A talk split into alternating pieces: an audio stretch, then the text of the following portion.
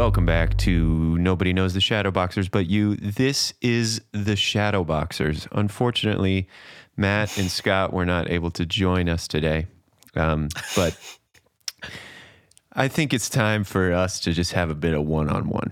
Okay, so why don't you just sit down? This should only be about four or five hours. Why don't it, Why don't you just sit down, put the AirPods in? You're not working. We know that. Just put the AirPods in. Let's close that. Let's close that office door and let's turn off the lights. Okay, it's just you and me here. Take a deep breath in. What are you going to lead him through today? This I kind of wanted to let you go. yeah, I've always wanted to just let Adam's radio voice just do all the work. Feel a smile spread across your chest. I wish I, Chest. I I wish I um could just be employed by the Calm app.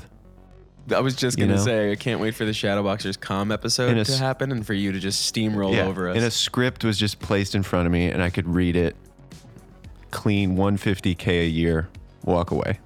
Is that so hard? Man. Someone's doing that. Isn't that crazy? Dep- yeah, Yeah. There's Harry Styles is doing it.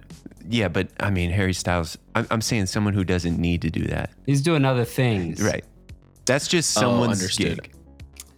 That's it's like just a the gig for him. it's like the progressive insurance Right. woman. that's his grocery money, whereas like Yeah. yeah, somebody it's else's just like life that's is the this, yeah. gig. That's it. Do you think she's the crazy. luckiest person in the world? Maybe. She might be. I mean, I've seen her in so many commercials, and still, I'm not sure I would recognize her if I saw her in the grocery. Like, I think she has anonymity also, a little bit, because she's like so identifiable in the clothes that she's wearing. If she were just wearing regular Yeah. clothes, do you think you would recognize her? Probably not. And without the hair, no. Or the the outfit. Yeah, she's got a really, really good gig. Yeah. Which I think is a great introduction to the podcast today. that's right. yeah. Ladies and gentlemen, today we are discussing the song that we just put out called Novocaine, which is meant to be played in dental offices strictly. Should we all have been on Novocaine doing this? I think we should have. That would have been really funny. Yeah. Also, though, like, uh, kind of seriously, I think one of my goals as a songwriter has always been to get on like a good dentist playlist. You know, Some- oh my god, like- it's so true. right? We have a friend, Absolutely. Brendan, if you're listening, he's a dentist and he takes great pride in his dental Yeah. office playlist. And I don't think he's the only dentist And- out there doing that. I think that's No. right. I think that's shared in the profession. Yeah. I think there's every time I've been to the dentist, I'm just Hits. it's hard to sit still in that room. No, he sent it to me, and it's it's it's like a it's sort of out of control. It's like thousand plus Right. tracks. Uh, do you, also, I, I don't know if this is true of all dentists because I've only I have a small sample size for myself, but I feel like most dentist playlists it's like at least forty percent Phil Collins. Any good one Yeah, yeah, it, right. Any any dental playlist Any worth your good one. while, yeah. worth yeah. your while. Yeah, right? definitely. When's the last time you guys have been to the dentist? I think it's on topic with Novocaine. Yeah. I think I'm going to the dentist in in next month, So I hadn't been in a. but that's not a good answer. I mean, it's, I mean you answered the Hold question. Hold on, wait a second. Kind of. Yeah, you, that's the I just answer. want to. I just want our fans to know. Speaking of Phil Collins, that I want the, I want our fans to understand how much we love Phil Collins. At our show last week in Atlanta, I made a house playlist, and I don't think it updated in time. I was like, I was like, I, I sent I sent the the front of house guy about an hour of music, and then he comes in like an hour before our set. He's like, playlist is not not long enough. So I started adding to it. I got him about two and a half hours of music. I don't think it played all the way through. And our walk on song was the last song on the playlist, which we decided uh, was going to be Take Me Home by Phil Collins. We really wanted to just walk out triumphantly Mhm. in Atlanta with that song blasting. And like seven minutes before we go on stage, the front of house comes into the back room and was like, guys, Take Me Home is playing right now. So do you guys want to like pick another song or like, what do you want to do? And we thought about it for a minute and then we were just like, and then like three other songs played and then we were just like, run it Just back. play it again. Just run it back and put it louder. Yeah. And it worked. Yeah. It worked. felt good.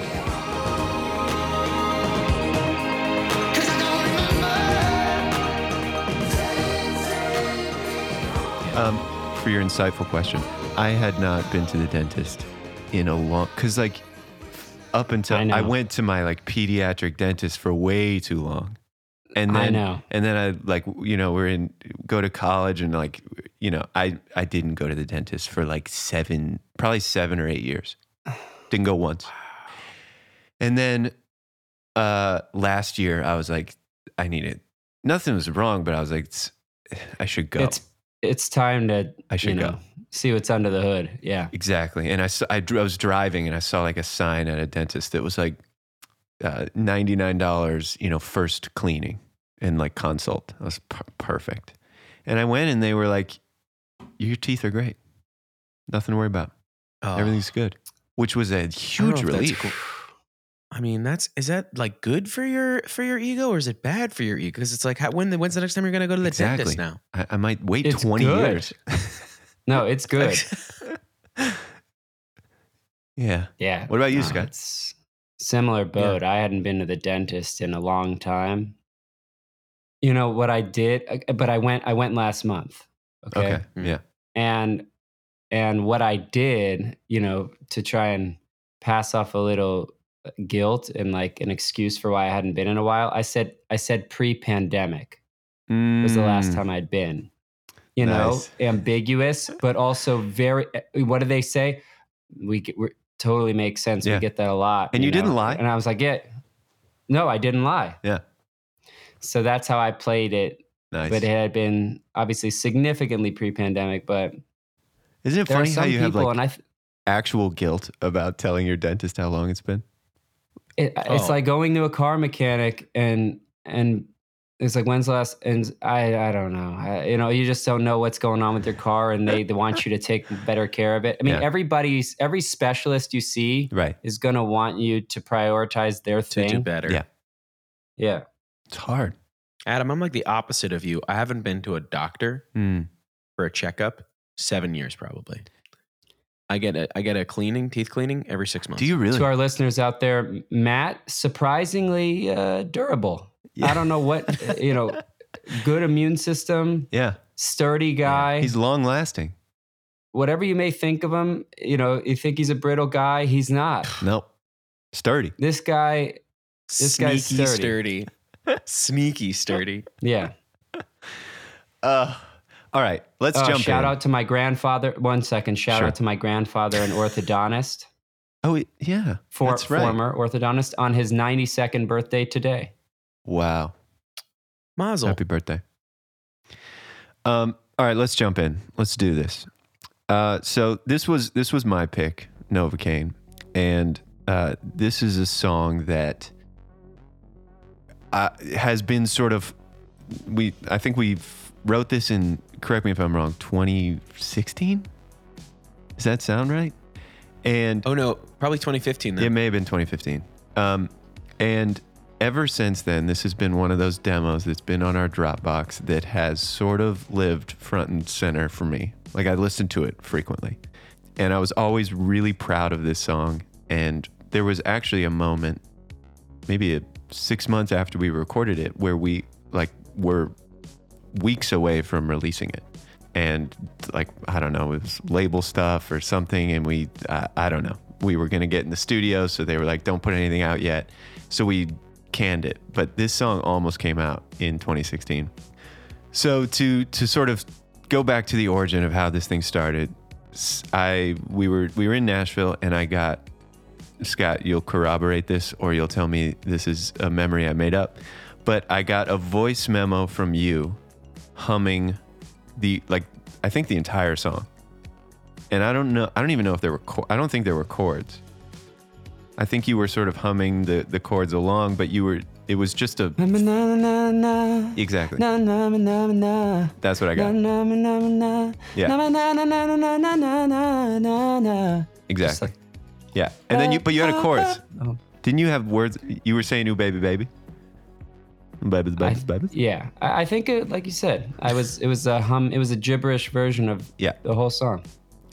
And I remember listening to it and immediately got like Man in the Mirror vibes.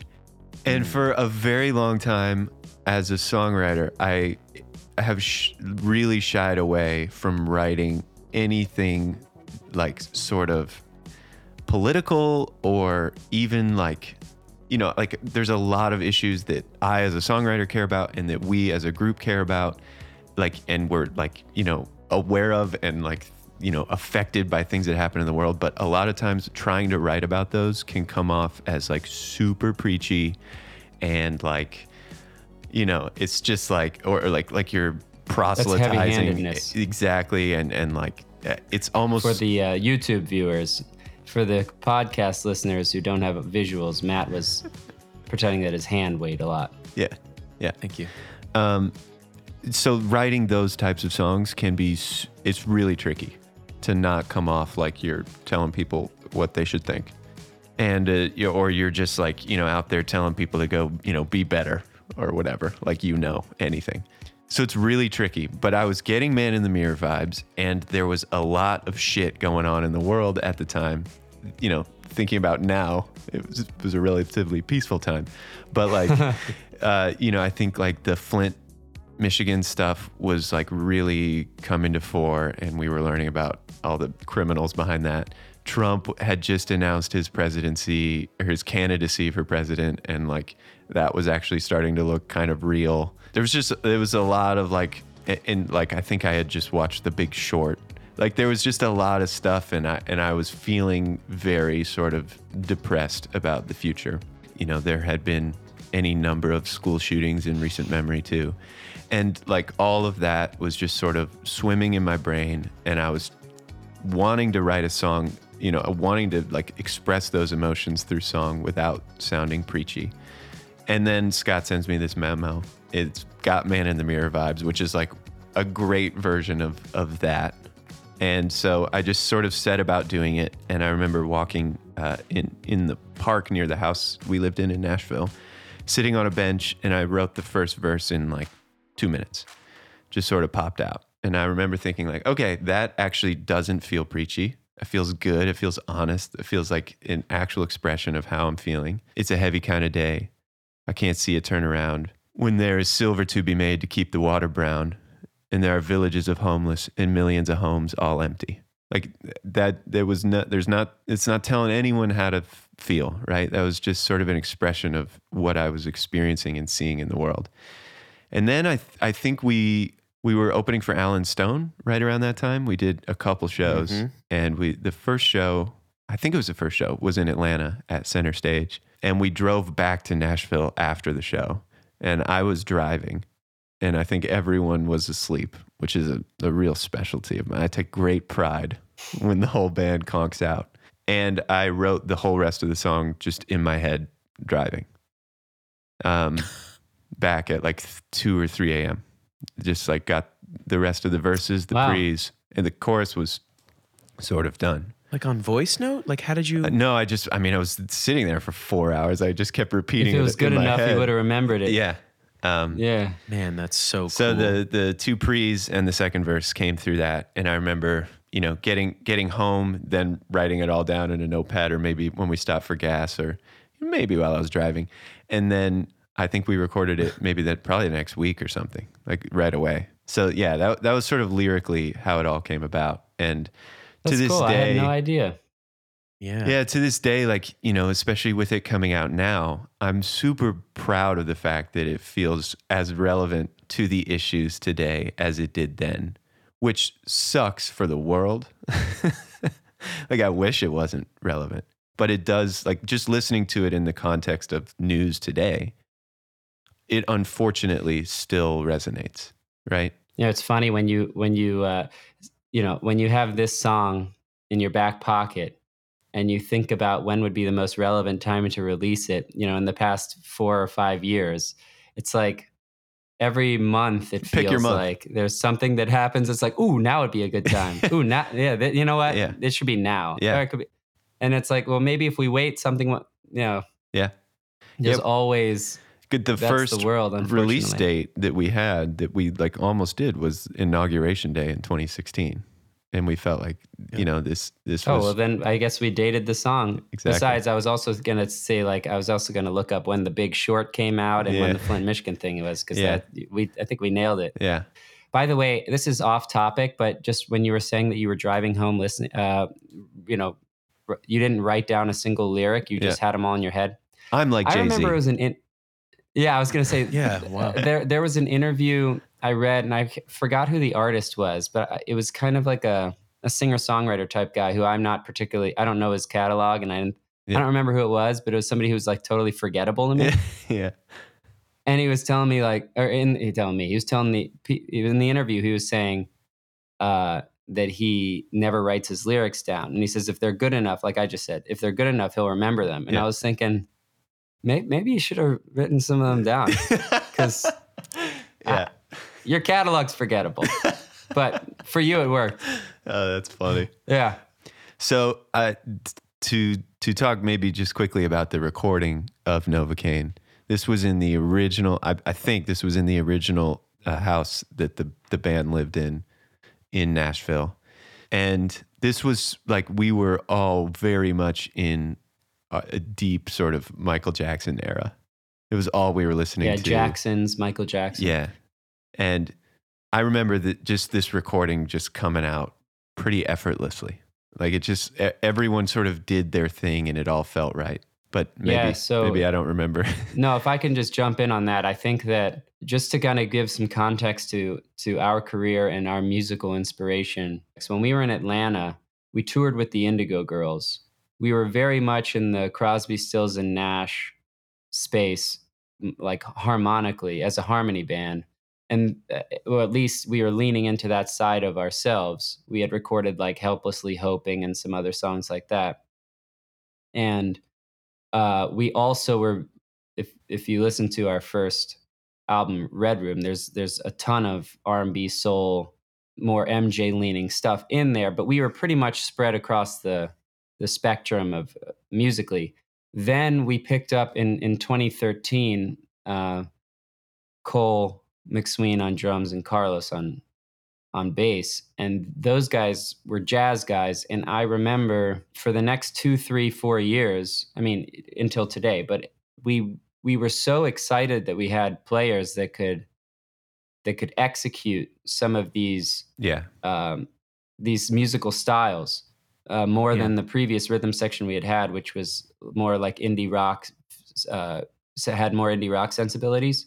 So, as songwriters, the three of us, we were so excited that we could get out these types of ideas.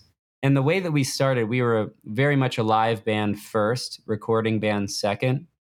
And it wasn't until we, our Justin Timberlake experience and him mentoring us and asking us to record demos and uh, send them to him that we started to perfect our recording skills. But at the time, we were much more comfortable uh, in getting our sound across in a live setting. So, with Cole and Carlos able to execute these ideas, I, for example, would feel much more confident writing a, a melody and, and a chord progression that is like Novocaine because I knew that I would hand it over to people who knew what to do with it. And then in the recording process, like you were saying, it was really effortless because we all were so every time we were in the on, on the road in the car, we were listening to Destiny, we were listening Yeah. to all, all of those Jackson's records. So when it came time to give the pre-chorus a lift, ba ba da da ba ba da ba ba, we just knew percussion wise we had to break out the bottles. Yeah. We had to, you know, we knew we knew what to do. Yeah, and we had, we had also like I think we had just met John Robinson at an event, right? And like read up on on off the Oh wall and like how those bottles were recorded and you know how Michael like Yeah. cut his hand doing it. For our and, like- listeners out there, John Robinson, also known as JR, is the drummer on. He is the guy who came up with the fill at the beginning of Rock with You. Yeah. He is he is a studio drummer, studio legend. Yeah. Also on Daft Punk's Random Access Memories. Anyway, continue. Um, and and the, the other thing too, we'll we'll get into this, but Matt, we should drop in the original demo of this song Oh yeah. because it changed dramatically when when we brought it back up in 2022 in a Right. really cool way. I think um, it maintained a lot of those elements, but you know, brought in everything we've learned since then, which is hopefully considerable.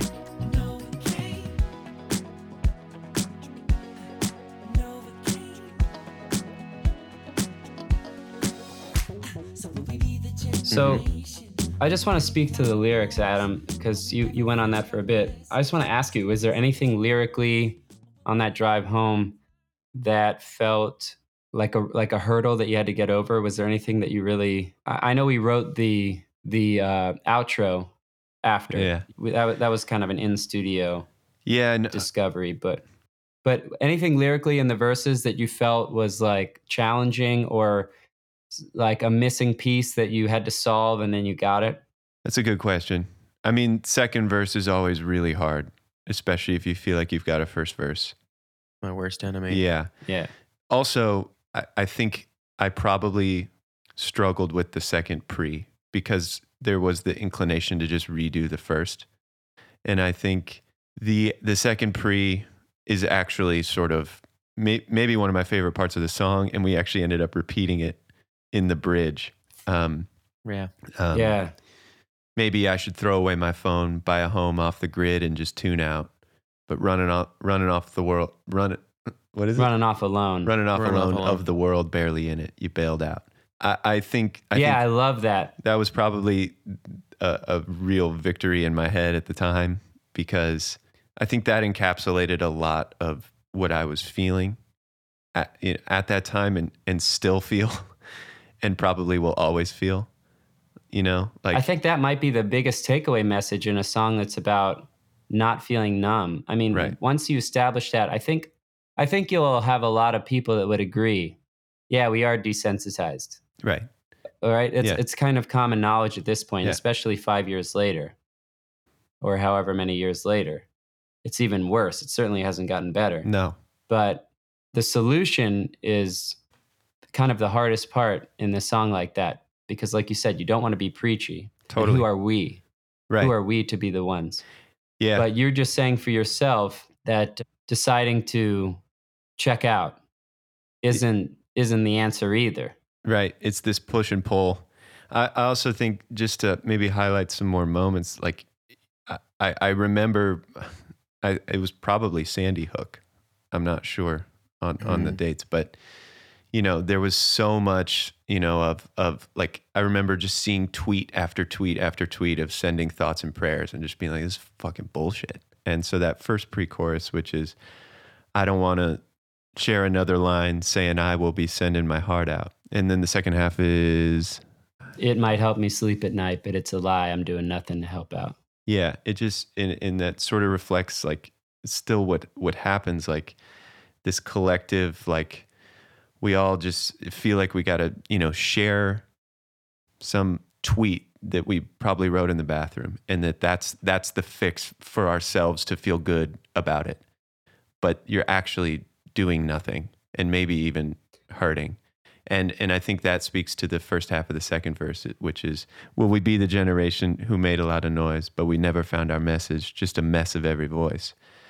And I think that was as close as I got to ever talking about we. Twitter is a dumpster fire. Right. Totally. Um, but like you know that that That's true.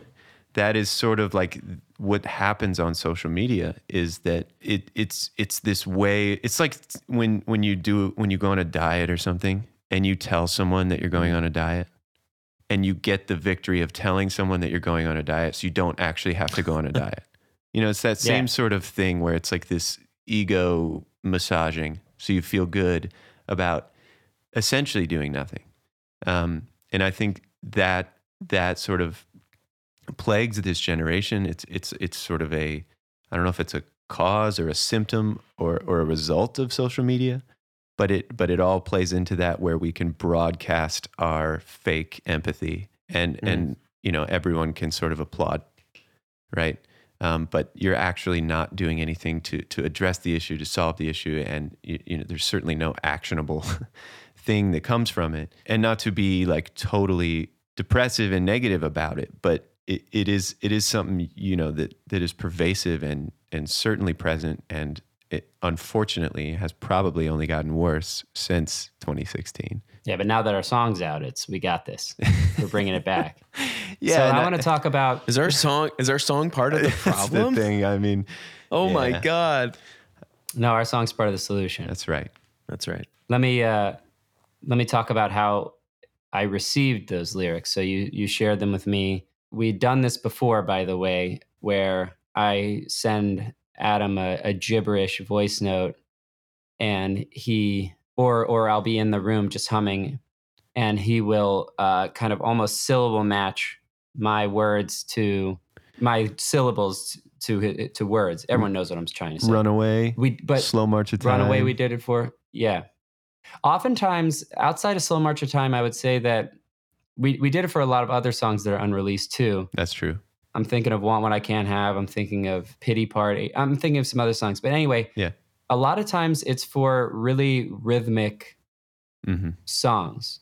When I when I kind of really tighten up and do the MJ, Yeah. uh, JT kind of consonant, yeah, it's fun for me to pass those off to Adam because a I know that he understands the importance of syllables. Like syllables, oftentimes in those style in that style of singing or in that type of music is more important than the actual words. Yeah, which yeah. is why lyrically you you usually don't get that much across uh, because that's not the emphasis. The Right. emphasis is on on the syllables and the and the and the consonants sounding right um, in the right places. That's why Graceland is so but magical. Adam, right, right, because it's both. Yeah. So I, but with Adam, and and so as a writer myself, who is capable of writing lyrics for my own material, when I uh, am writing a song that's in that kind of MJ lane, it's fun for me to dish it to Adam because because I would probably write lyrics. I would never have written lyrics like this to this song. Is what I'm trying to say. I would have written lyrics that are probably about something which you would typically expect, you know, about love, something like that. And uh, Adam has a different sensibility, but I know that he values the importance of, of syllable placement and consonants. So that was a really cool thing for me to get back these lyrics and say, "Wow, that's that's kind of that's one of the fun things about being in a band, and that's that's what this is all about." Never would have come up with that. yeah. Another thing that I really liked is like you already pointed out that it's not it's it's a broad message, you know, as a songwriter, a lot of times the most simple personal things are the most universal things. So to write a universal thing is oftentimes the most singular, small feeling thing you can write. Yeah. it's funny how it works uh, conversely like that. So you know, there's a lot of hesitation for all of us on writing one of these broad message songs. It's the it's one of the trickiest things to pull off as Yeah. a songwriter. Um, so I think that you started out because you started out about yourself. It's a he- I can see it turn around. Right. Uh, um, Mm. The proof is in my pocket. You're talking about your own experience, and I think that helps people get in the door Yeah. of what you're talking about. Maybe I should throw away my phone. You're talking about yourself, Right. and then you and then you expand as you go. Yeah. And then by the end, we're singing this big choir thing. Feel a little. We got to feel a little more. And now Yeah. we get. Now I think you've earned the listener's trust uh, to be able to, to say these broad things because you were self-incriminating to start. You kind of to Yeah. Yeah. man in the mirror. You kind of turn the mirror on yourself to start. And then the last thing I want to say about lyric the lyrics to this song, which I really liked, is that each verse ends with empty. I think Mhm. that was a really cool songwriting choice. That's and you know the obvious thing would be to rhyme that word because every every verse phrase ends the same Right. every, every the rhythm of every verse ends the same so it's the obvious move to rhyme that but you know for emphasis to have the same word even though each verse is different to have it end with the same word is kind of like to me a very clever way to say that no matter which way you look at this problem we always end up at the same place which is Right. emptiness Right. Yeah. I thought that was a really great move out of you. And uh, I think elevated the song to be more than what I ever thought it would be, which was just a really cool groove Right. song. Thanks. Appreciate that. I'll also say that the outro, I have no idea when we did that or where it came from, or I don't even remember when we decided to sing Feel a Little More. But I do remember it being one of the most joyous recording days because we just were like, let's just do it. Let's do. Let's just go. Let's take it to church. let's do it. It was. Uh, I remember. It was at uh, Cole and Carlos's place. Yeah. In on the east side, or, or yeah, closer to Germantown's spot. Yeah, I had pitched that to you guys. I thought that was going to be a win for the end. Not to, you know, I'll just say truthfully, it was kind of there was a point of resistance with it. Yeah, Uh, like can we do that? It it felt yeah, you know, if you hadn't bought into the song and you just isolate the outro and you know Matt for good reason. I mean, I, I remember you kind of pushing back on that because it felt cheesy and Didn't know if we'd earned it. Yeah, yeah. yeah, didn't know if we'd earned it. So I pushed for it, and we we we ganged up on it, and and then we did you know the ad libs and the gangs, and it just felt. And, and I think in the context of the song, we had we had gotten to the place where we were able Yeah. to do that.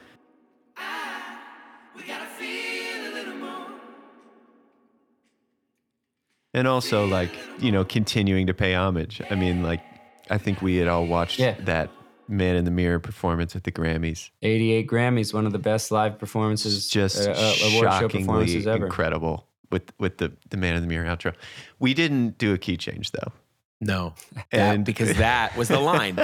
That was the line. That we were the like, line. That's we literally have, we're gonna have a churchy line. outro. Yeah, yeah, right there. It was like we can have this churchy man Yeah. in the mirror outro, but we can't Yeah. do a key change. I want to hear it now. Scott, you just did a really lovely job of describing Adam Adam's lyrical approach here, and I don't want to touch on that because you you just nailed it, and I agree one thousand percent. What I did want to say, just the only thing I, I feel like I can contribute here is just a fun fact for the fans, which is something I always loved about this song. As a songwriter, sometimes I think a really hard thing is getting precious about our material, and sometimes you'll write a, a, song you love, or a, even just like a chorus or a or a lyric that you love, and it doesn't work in the rest of the context of that song, and that song gets falls to the wayside, and that's like part of the job. Part of the job is coming up with good material all the time, even when that material doesn't get used.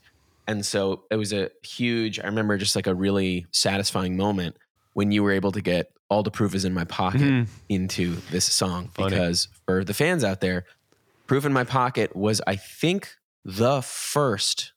We wrote, you guys wrote it during the Indigo Girls tour. Oh right? yeah. Sure, I totally remember that. Yeah.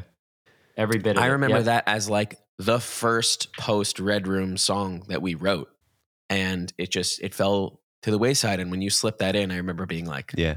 nice. I don't even know if we have a recording of that, but if we do, we'll we'll drop some in right now. We have a live Yeah, recording we of do. it from um, whatever that place that uh, Ed, uh, Shalom from Eddie's Attic went to Uh-huh. out, in, Oh, yeah. out in Marietta Red- or Alfred or something. Red, red, Red something. Red Rocks. Let's just pretend it was Red Rocks. It the was big red, Rock. amphitheater. frozen,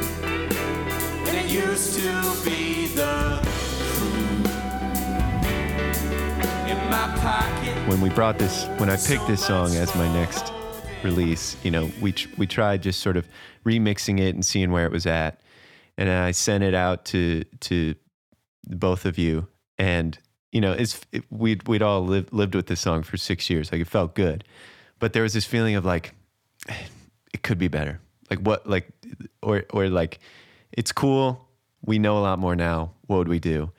And we sort of kicked it around for a while, and then I just got I remember you sent it. You sent it to me, and I was trying. And I, I was listening to a song by Honey Dijon mm-hmm. called uh, "Why," and I was trying to provide those vibes. And you were like, "I'm hearing, I'm hearing The Weeknd." Yeah. And then I was like, "Okay, okay, I'll try this again." And I and I tried to throw in some synths, Yeah. and it didn't work. Yeah. And it was just, we were just sort of like, well, maybe we just keep it, mate. Let's not, if it ain't broke type of thing. And then Scott, Scott, I sent Scott the project and he was like, let me just give me a run with this. I think it was just like a weekend or something. And I got back a track that was like dramatically different and dramatically better. And it was a very cool moment. What was that like, Scott? It was. It's really cool to listen back on stuff that you did five or six, you know, however many years ago that you at the time loved. Uh, it's like looking at an old picture of yourself, except the world hasn't seen it, just you. So it very much felt incredible to listen to the old version of the song but it also felt, as we were saying earlier, we were really swept up in the MJ Jackson's era thing. So it felt kind of too derivative. Yeah. I think, of that. And now as an as any artist will tell you, you know, you as you go, you absorb new things and you know, you've lived more life. Some parts of my voice feel a little bit different, you know, both literal and metaphorical. So it felt like it was a little bit stuck in time and we needed to update it. Yeah. And it was just a matter of figuring out what that was. I think one of the things about the song that felt that didn't sit well with me, the original version, is that it felt too happy. It felt Right. too kind of light. This the subject was obviously uh, very broad, very deep, very significant in a lot of ways, and I thought musically it was a little bit diet, diet coke Mm-hmm. and it needed something grounded and it needed something and i and i needed to to sing it again Yeah. so i retracked the whole vocal by the way which thanks to adam because you know i was like "Ah, i don't know if i want to Yeah. restack everything and it's just Yeah.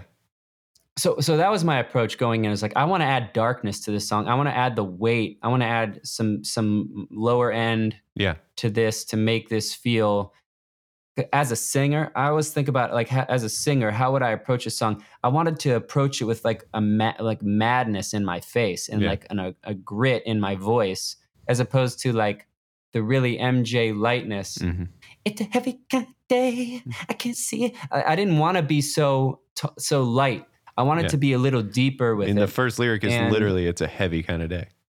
Right. Yeah. So let's add some weight to it. Yeah. So so that was it. So I just looked I just um, added that low, I guess, sequencer element Yeah. and a lot of those much bassier elements that I think brought the focus to the floor as opposed to the clouds.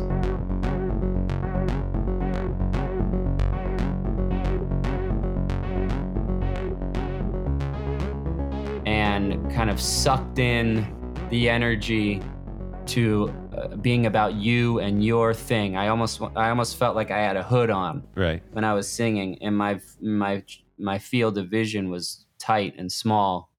That's what I wanted to accomplish, and then the Jackson stuff. You know, I added that trumpet line in there because I wanted it to not feel like we were deviating too much.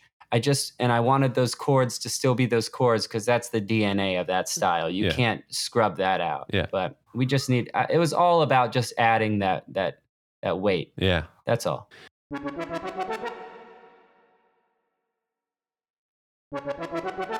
Yeah, and I, I remember getting it back and just like feeling this rush of excitement because it had like the song had come back and like been on Queer Eye, you know, like it just got a total total makeover and was like feeling very confident about itself, you know. And then it was a matter of and the cupcake and the cupcake shop that it's about that's to start. right, that's right, that's right. yeah. Yeah, Shout out to the Queer Eye season in uh, in uh, Austin. yeah, Yeah. Watched it. yeah. Loved it. It's just yeah, Uh, I think it's also just a really cool measuring stick when you can line a song up that you did versus what you would do with it today, and Yeah. and think about think about the ways that you would reapproach it, and it's just a good way to to check yourself against yourself and totally. and the ways that you now hear music differently. And it's hard. Because at the time when we, when we recorded that song, we thought it was perfect. yeah, and I think it was for the time, you know. Yeah, And- yeah. And and and if we were to record it again in five years, Yeah. it would be different. But you know, and that's that's one of the things. You know, you put out a recording and it's done, and that's what it is. Um, you can change it live and and put out other versions, I guess. But at some point, you have to release the music into the world. But with this one in particular, it was a really it was a really good almost gift that we didn't release it the first time. Although if we had, I would have been Right. Perfectly happy with it. And you know what? Let's let's use that as a segue to talk about what we like to talk about on these shows. As these are this series is designed to bring material that fell through the cracks the first time around that now with our experience with experimenting with a lot of different genres a little more life has happened for the three of us why now why not then and why now So the reason I picked this song now is because my dad has had this song as the original demo, as his ringtone. Which, I mean, we don't need to get into the fact that no one has ringtones anymore. But he's had this as his ringtone since we first recorded the demo. So we're talking like six years. And he, and he, he always has his phone on ring too, never vibrate, no matter the scenario. And it's loud. Okay. So it's it and the song used to start with the drum fill. And he's literally every time I talk to him in the last six years, he would ask me, Are you gonna put Novocaine out? So honestly, I've always wanted to put this song out independently of that, but this one goes out to my dad, who's been a true Shadowboxer supporter from the very beginning. Yep. Thank you, Jim. We we owe this one to him. That's how I feel. So mm-hmm. that's why now. Yeah. I love that reason. Yeah. I'm good with that reason. Good. Yeah, I'm good with that reason. We don't have to talk about politics. No. We don't have to No, talk no, no. about yeah. No, that's it. That's great. my dad. Jimbo yeah. wanted it, and he My- got it finally. and and and the people got it too. That's right. Thanks to him. All right, so that's Novocaine. We uh, we hope you're loving it. We hope you dig it. And yeah, we're gonna keep this series going. We had a little bit of a hiatus. Had to have a had to have a quick baby, but we're back. And uh, who's up next? Matt, just a, just a you up? Just got a little bit. Just got what would the Rocky equivalent of of just had a little baby be? I'm gonna need Scott to do the voice. I can't do it. I, don't. Matt? you're referring to when he says, uh, "We just got a little married." Yeah. Yes. Yeah. Yeah, just had a little baby. Yeah. Adam had a Adam had a child. Yeah, just a little Yeah, baby. which is why we've been off off off the uh, off the air for seven months, but we're back and we've got a whole bunch of songs in the tank ready to go. Matt, you're up next. It's next. gonna be more consistent. No, it's me. Oh, it's you. me. No, it's Scotty. I'm sorry. Oh, and we know what it is, and it's exciting. Yeah. Yeah, we know what it is. It's gonna be a good one. This is another one that has that has Same gone era. through changes. The same era. Yeah. It's a good one. Um, all right. We've taken a lot of your time. Thank you for listening to this meditation. Let's close it out by feeling, let's send some breath to our feet. You've smiled from your chest today. Yeah. Let's feel As we come to this feet. episode's completion, nice. Thank, you. Thank you. you so much. Thank you. All right. This has been Nobody Knows the Shadowboxers but you, and no one knows you but the Shadowboxers.